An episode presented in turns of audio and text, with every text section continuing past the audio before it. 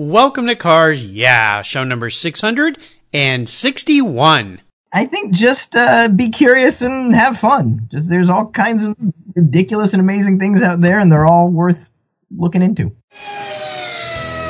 This is Cars Yeah, where you'll enjoy interviews with inspiring automotive enthusiasts. Mark Green is here to provide you with a fuel injection of automotive inspiration. So get in, sit down, buckle up, and get ready for a wild ride here on Cars Yeah.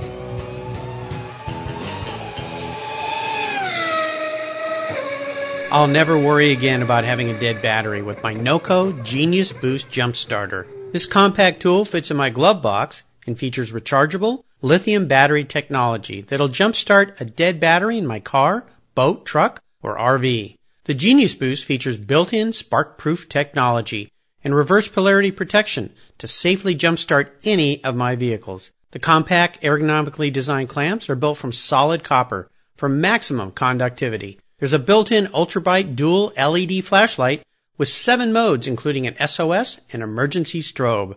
I use my Genius Boost Jump Starter to charge my phone, tablet, and laptop while I'm on the road or if the power goes out in my home. The unit itself is easily rechargeable in my vehicle.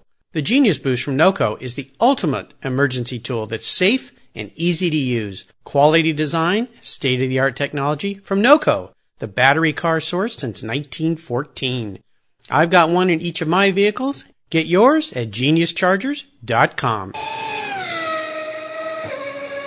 Hello, automotive enthusiasts. I am revved up and so excited to introduce today's very special guest, Jason Torchinsky. Hey, Jason, are you buckled up and ready for a fun ride? As far as I can tell, yes. Okay, cool. Jason Torchinsky is a writer and an artist who indulges his disturbingly deep obsession with automobiles in his role as associate editor at the popular website Jalopnik. Jason has written a book. He's opened for George Carlin as a stand-up comedian. That must have been something. He's written for The Onion and he's had art installations in several cities around the world. Jason's raced cars. He's wrecked a few cars and produced many car related artworks, articles, and talks. Jason grew up in North Carolina. He lived in Los Angeles for quite a bit of time and now he's back in North Carolina, which he's hoping doesn't make him some kind of a loser. Jason, you are not a loser, so don't worry. you're, you're in good company here with the Cars Yeah fans. And I have a lot of my listeners who love Jalopnik, so they're excited to hear from you today. So Jason, I've told our listeners just a tiny bit about you. Would you take a brief moment, share maybe a little bit more about your very eclectic, uh, unique career and of course that passion you have for automobiles?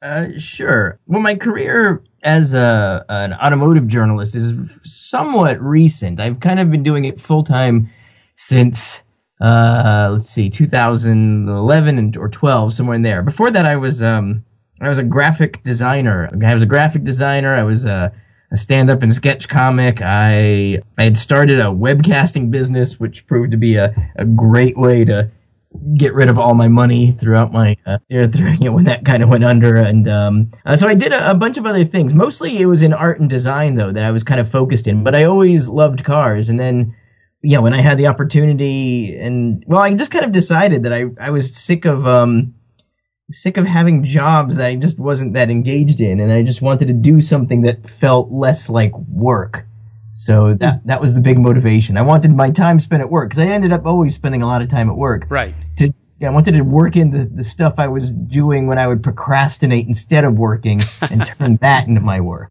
Well, that fits perfectly with what Cars Yeah is all about. My listeners know that uh, the people I talk to have figured out how to wrap that passion for cars into their careers, their vocations. Again, you're in great company here, and we're going to learn a lot more about you as we kind of move through the story. As we continue on your journey, I always like to start by asking my guests for a success quote or a mantra, some kind of saying that it has some meaning for you. It's a really nice way to get the inspirational tires turning here on Cars Yeah. So, Jason, take the wheel.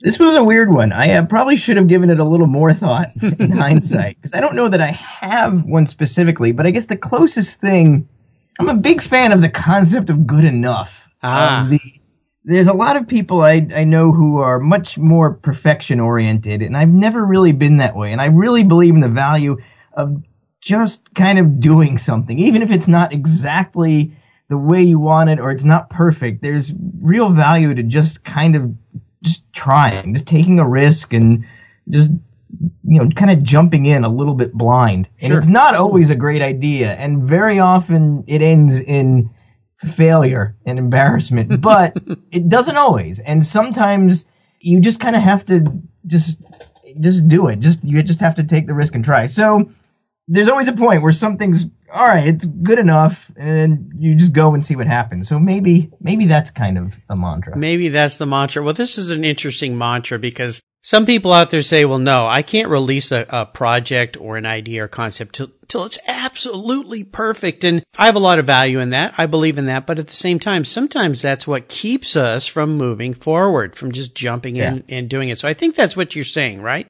Yeah, basically. I've I've known a lot of very talented people, a lot of great ideas who haven't ever managed to do as much that they wanted to do because what they're trying to do has never met their standards mm. of what it has to be. And sometimes those standards are not plausible or not reachable. They're unrealistic and it may not matter as much as they think. And sometimes if they you know, not necessarily lowered their standards, but just briefly ignored them long enough to Yeah. actually once to make something happen. Because once the momentum of something you're actually doing, it's out in the world, it's being done, you'll get the chance to perfect it. But sometimes you just have to go out there, you know, before everything's all tucked and painted and ready. And just release. Just do it. I, I understand what you're saying. Yeah, that keeps a lot of people held back. You know, if I want to work out, be, be in good shape, if I can't do a good hour long workout every day, I guess I'm not even going to try because, eh, can't do that. Yeah. So yeah,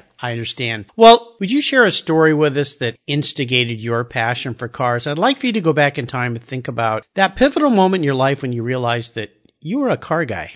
Well, I think I've been interested in cars ever since I was a little kid, and I think a couple of key things really made me realize it, and probably it centers around uh, Volkswagen Beetles. My dad had a 68 Beetle and an auto stick Beetle when I was, you know, before I was born. And when I was a little kid, that was the, the car I remember most. And I, for some reason, I was just very drawn to it, just as an object in a machine. It was round and friendly, and it made interesting noises, and it had a funny smell, and you can kind of bounce around in the little luggage well behind the back seat. Yeah. I started to really associate a lot of what I liked with that car. It had a, a discernible face, and it, you know there was a lot of things about it that just kind of drew me in. And then I think I remember uh, the Herbie movies as a kid were a big deal for me. They, Oh, yeah. you know, it anthropomorphized this thing that I was already kind of drawn to. Uh, kind of introduced you to the idea of racing and other cars. There was a fantastic Apollo GT in, in that first movie as well. Uh, I think that's kind of what really maybe made me realize that uh, I really did like cars and I really wanted to always kind of be around them. When you know the Beetle has always been kind of a gateway drug, at least in America. It's like the gateway drug to interesting and strange cars. uh, you know, because there weren't that many you know, growing up in like uh, North Carolina in the 80s in America, there's it wasn't like there was a whole bunch of exotic cars. It wasn't like LA, you know, in Oh, yeah. LA there's all kinds of interesting things around. Uh, so the Beetle was one of the few cars you saw that weren't exactly like every K car and Caprice that you would see. Right. And that kind of started you reading and you kind of go down this path. Like, what other rear engine cars out there? And then before you know it, you're reading about Porsches and Steyrs and, and uh, old Renaults and things like that. And then, you know, you're gone by that point. You're Yeah, gone. by then the hook is is set and set deep. Yeah, VWs have a place in my history. I had a Karmann Ghia in high school. Oh, yeah. My sister had a 68 bug. So uh, I helped her work on that quite a bit. We were always uh, working on something of those cars. And uh, Yep. my son, when he was eight years old, learned how to drive on a farm in a VW bug, which was later given to him. So he his first car Oh, when yeah. he was only 12 at the time, so he could only drive it around in the parking lot where I was working. But most definitely, uh, that is a, I like the gateway drug, the gateway car, if you will, for a lot of people. Mhm. Well, Jason, what I want to do now is take a look at some of the roads you've driven down. You talked about that one business that was a startup for you and didn't quite work out real well, but I'd love for you to go back in time and talk about a huge challenge or even a great failure that you faced along the way in your career. And of course, the most important part of this kind of a question has to do with what did it teach you so that you can move forward? So take us to that kind of painful time, walk us through it, and then tell us how you, how you got out of that pain. All right. Um, well, let's see. I guess we could talk. So yeah, the I I guess the closest thing yeah would be this. I started a uh, it was a company that did uh, webcasting and internet video uh, around in the late 90s. We were a little too early. Mm-hmm. You know, soon after I moved to LA, I kind of I worked with another company that was kind of pioneering this sort of thing, and we worked with them for a while. And I was a designer and a user interface designer, and I learned a lot there. And then uh, me and a friend of mine had had previously run an internet games company that we'd done, and we designed a lot of things and he developed a lot of internet architecture ideas and we realized we could probably do this kind of thing a little bit better than what I, this company I was working for was doing. So I left and we started this company and you know, it was, we were doing interesting stuff. We were doing online learning classes live and in real time, and we had some interesting clients like the Choctaw Nation was one of our clients for language preservation Wow. and a bunch of universities. We were doing a lot of this stuff, but it, it was too early. There just wasn't quite the critical mass Yeah. and the internet speeds weren't quite there, and we were just struggling the whole time because we were pushing kind of the edge of what the infrastructure would do and what people were even aware of. Yeah. And I think we um we just made a lot of mistakes. Mhm, yeah. the software itself was good, but it was we didn't really know anything about selling stuff, and it was a lot of work. And um, eventually, we got some angel investments, and but that came with a a CEO and you know and um, I don't know. And the, I think actually the company is still around. The CEO and and one or two other people are still doing something with it, although I have no idea what. But it was difficult and it was lean, you know. And then we went through the bursting, uh, the internet bubble burst was during that time, and it was Oh yeah. it was a mess. And it was not, you know, it things started out so positive when everything started there, but everybody was delusional in the late '90s. Every there was just Yeah. everyone was delusional. People were throwing around money, and in hindsight, it just seems like a mass hallucination. I don't know what the hell we were all thinking. Well, But- you know, it's a great way to put it, but uh, what was the takeaway for you? Obviously, when you go through these painful times with businesses, and especially when you start getting venture capital money in, and some other guy that comes in and starts telling you what to do, sometimes it's good advice, sometimes not so good advice. What was your takeaway from that whole experience? Uh, well, I mean, part of the takeaway is sometimes it's possible to be too early Mhm. at something you're trying to do. Uh, and I think, I think to a large degree we were. And it's also, like, I don't, I think we should have trusted ourselves a little more in some context when we got some angel capital and gave up as much control as we did. I don't think it worked out really well. And I think we, if we had had a little more faith in ourselves, we could have maybe demanded a little more uh, control over the company. I think we could have steered it in a direction that made a little more sense. Mhm. Yeah, I, I guess that's what I learned. I don't know. In hindsight, sometimes I wonder what the hell I did learn in the end, but uh, uh, that was a lot of it. Uh, Yeah. Don't refinance your house during periods of time like that too. I learned that also. Yeah. And uh, uh, Yeah. Don't, don't leverage yourself that deep. That's no, for sure. not- Absolutely. not- Yeah, it's when that that uh, exuberant concept of the red mist kind of flows over your eyes, and you think, "Oh, I can do anything." But yeah, being ahead of your time, that is a huge challenge because your ideas are there, but the infrastructure doesn't exist to support all those ideas. So the users, like you say, they can't they can't do anything with what you're giving them.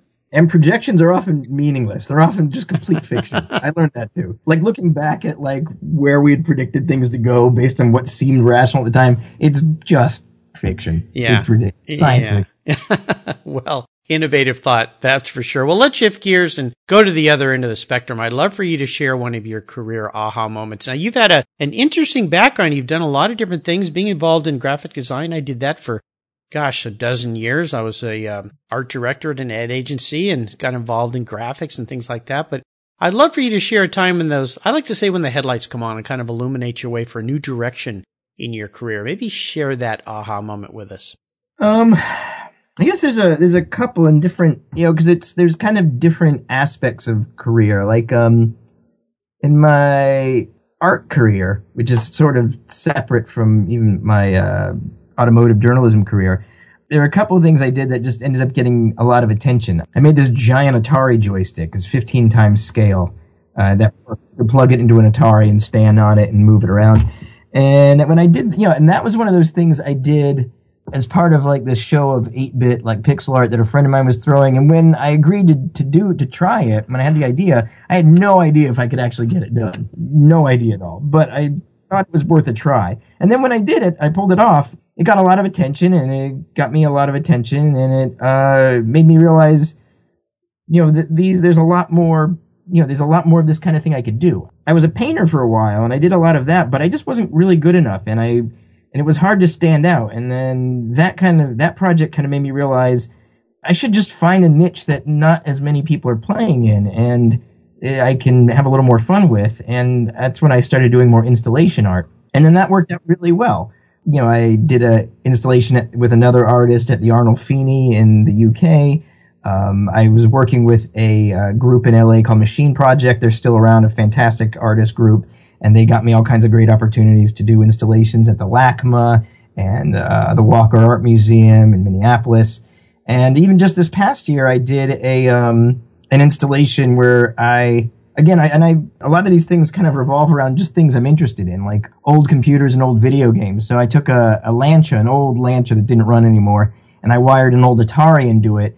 And in this amphitheater on this gigantic screen, I have it so you can play the game pole position from inside the car using the pedals and the car's wheel and that kind of thing.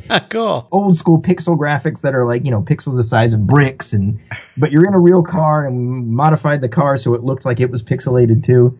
And there was a realization there that you should, you just do work you're interested in. I used to struggle for hours trying to figure out what to paint or sculpt or make because nothing seemed to have enough gravity. And then when I quit caring about that and just did stuff I liked, everything worked out a lot better. Everything kind of clicked into place. Very cool. But so I mean that doesn't have to do with cars as much, although tangentially it does because a lot of my artwork does. But you know, yeah, exactly. Well, doing what you enjoy, I think that's the lesson I learned from that experience. How about proudest career moments? I would assume you've had many. You've done so many different unique things, but is there one that stands out for you that you could share?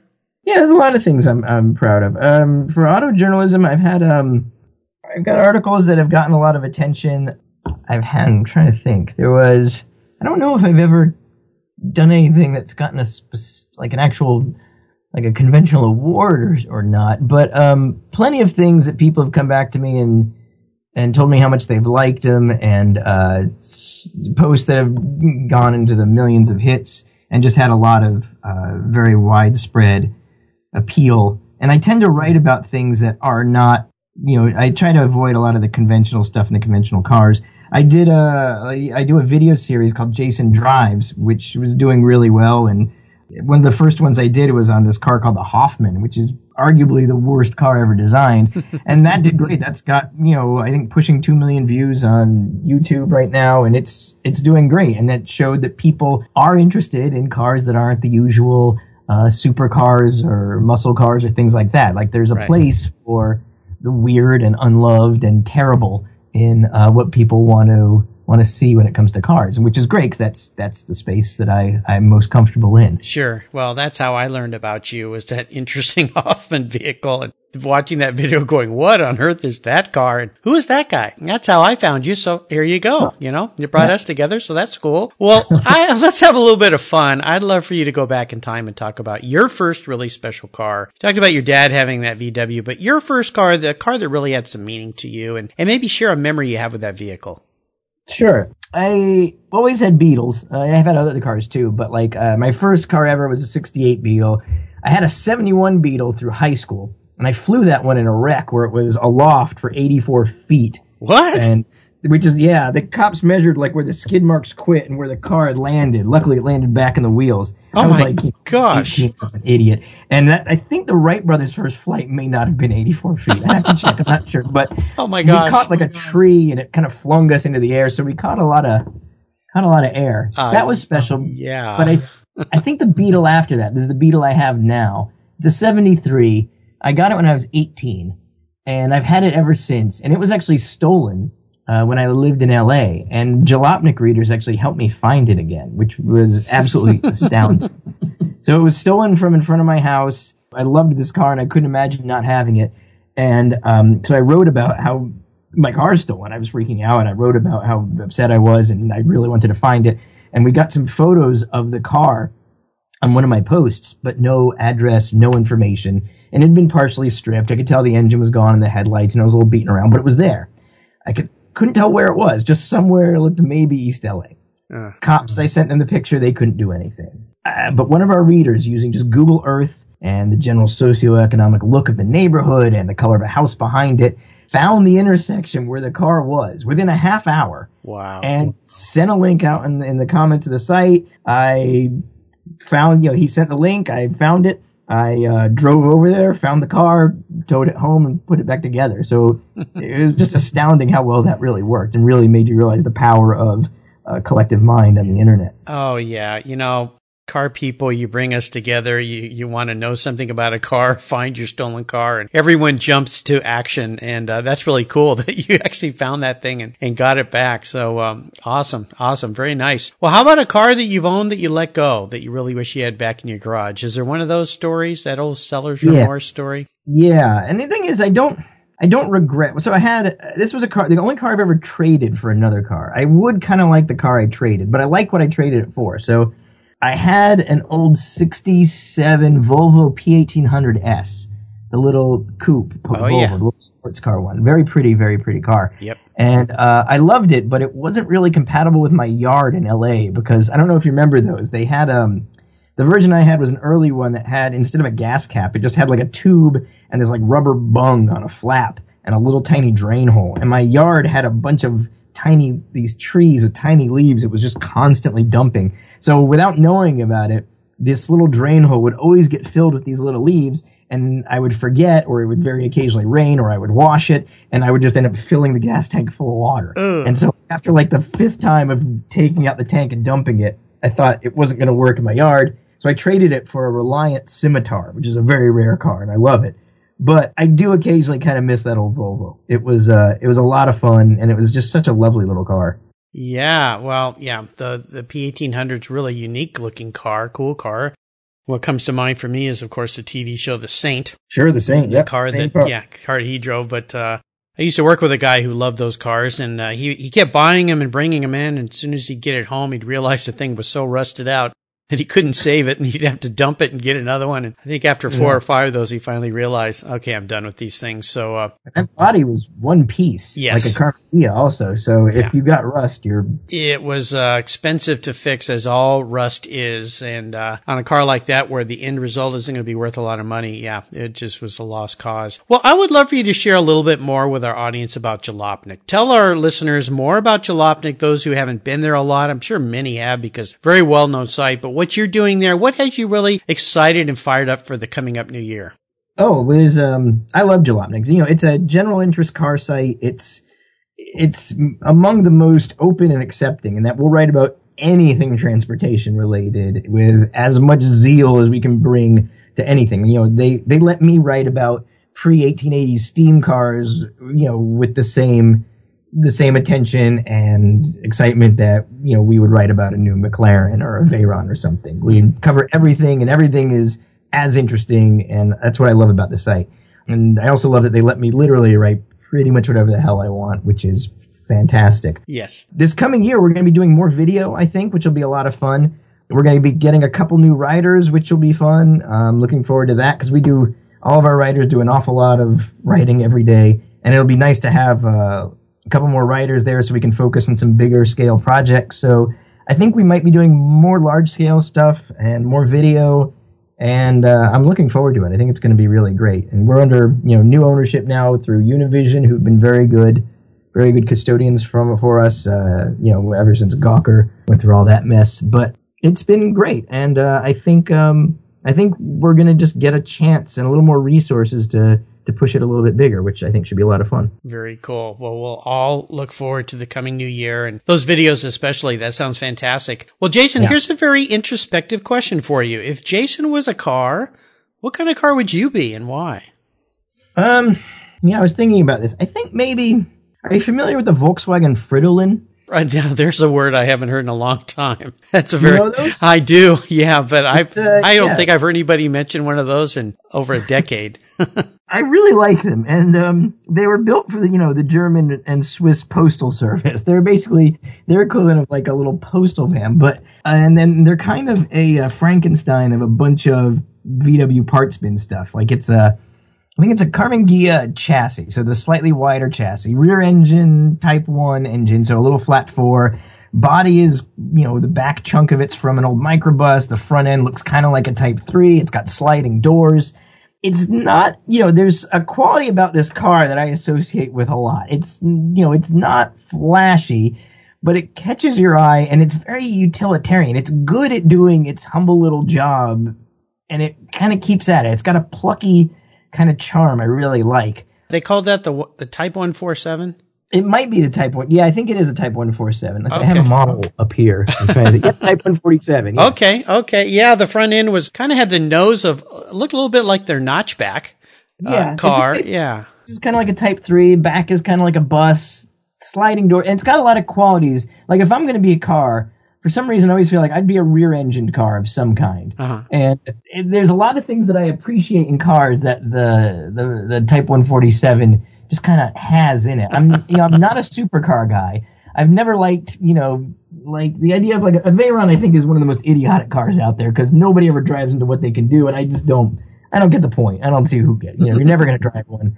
But I much more prefer cars that do a job well. And I like, you know, humble cars, cars that are like they have character kind of despite being designed in such a humble way. So like my favorite cars tend to be things that were like people's cars, like aside from the Beetle, like the Mini, the original Mini, the Citroen 2CV or uh, Renault 4 or um, Goggomobiles or you know all things like that. That's those are the kinds of cars that I find most interesting, exciting, strange, unloved, humble little things that just kind of keep going. Trabants, things like that. Yeah, well, my goodness, you are the first at a 661 guest to be a, a Fridolin. And for those of you who don't know the car, it's got kind of, yeah, I guess that was kind of the informal name. F-R-I-D-O-L-I-N, I think is how that's spelled. Fridolin. Yeah. Yeah, and they were made from the kind of mid 60s to mid 70s, I believe. I've only seen one or two when I've been traveling abroad in Europe and Germany. I've never seen one over here in the States, but I, I know they exist. People take them and modify them, and you go to bug-ins and things, and people will show Yeah. up with them. Wow, Jason. Drove you in drove one. Okay. I got a chance to drive one in Germany from VW's Heritage Collection, and it had a um, uh, an 80 horsepower motor in it. So if you know VWs, that's That's a a, powerful motor for a VW. So it was a blast to drive. It's got this. It's tall and airy inside. And, you know, actually, my my wife's car, like our modern car, is a Scion XB, the first gen one. It's very boxy. It actually felt a lot like that inside with the tall windshield and all the headroom, which is something I really like. But it had you know more power than a normal Beetle, and I thought it was a blast to drive. You know, painted metal dash, you know, no fancy crap, just Yep. a nice spindly gear shift, and everything was just felt so mechanical and good. I loved it. so I'm, yeah, I'd, I'd be happy to be associated with a, a, a Fridolin. Well, that's pretty cool. That uh, I think that fits you very well, Jason. You're a very unique character, so uh, I think that's perfect. So, Jason, up next is the last lap. But before we put the pedal to the metal, let's say thank you to today's Cars Yeah sponsors. Are you looking for a way to get your products or services into the ears of thousands of automotive enthusiasts around the globe? I can help. This is Mark Green here at Cars Yeah, and I'd be honored to be an influencer and ambassador for your brand in a unique and personal way. Five days a week, thousands of subscribers and listeners enjoy the Cars Yeah podcast and website.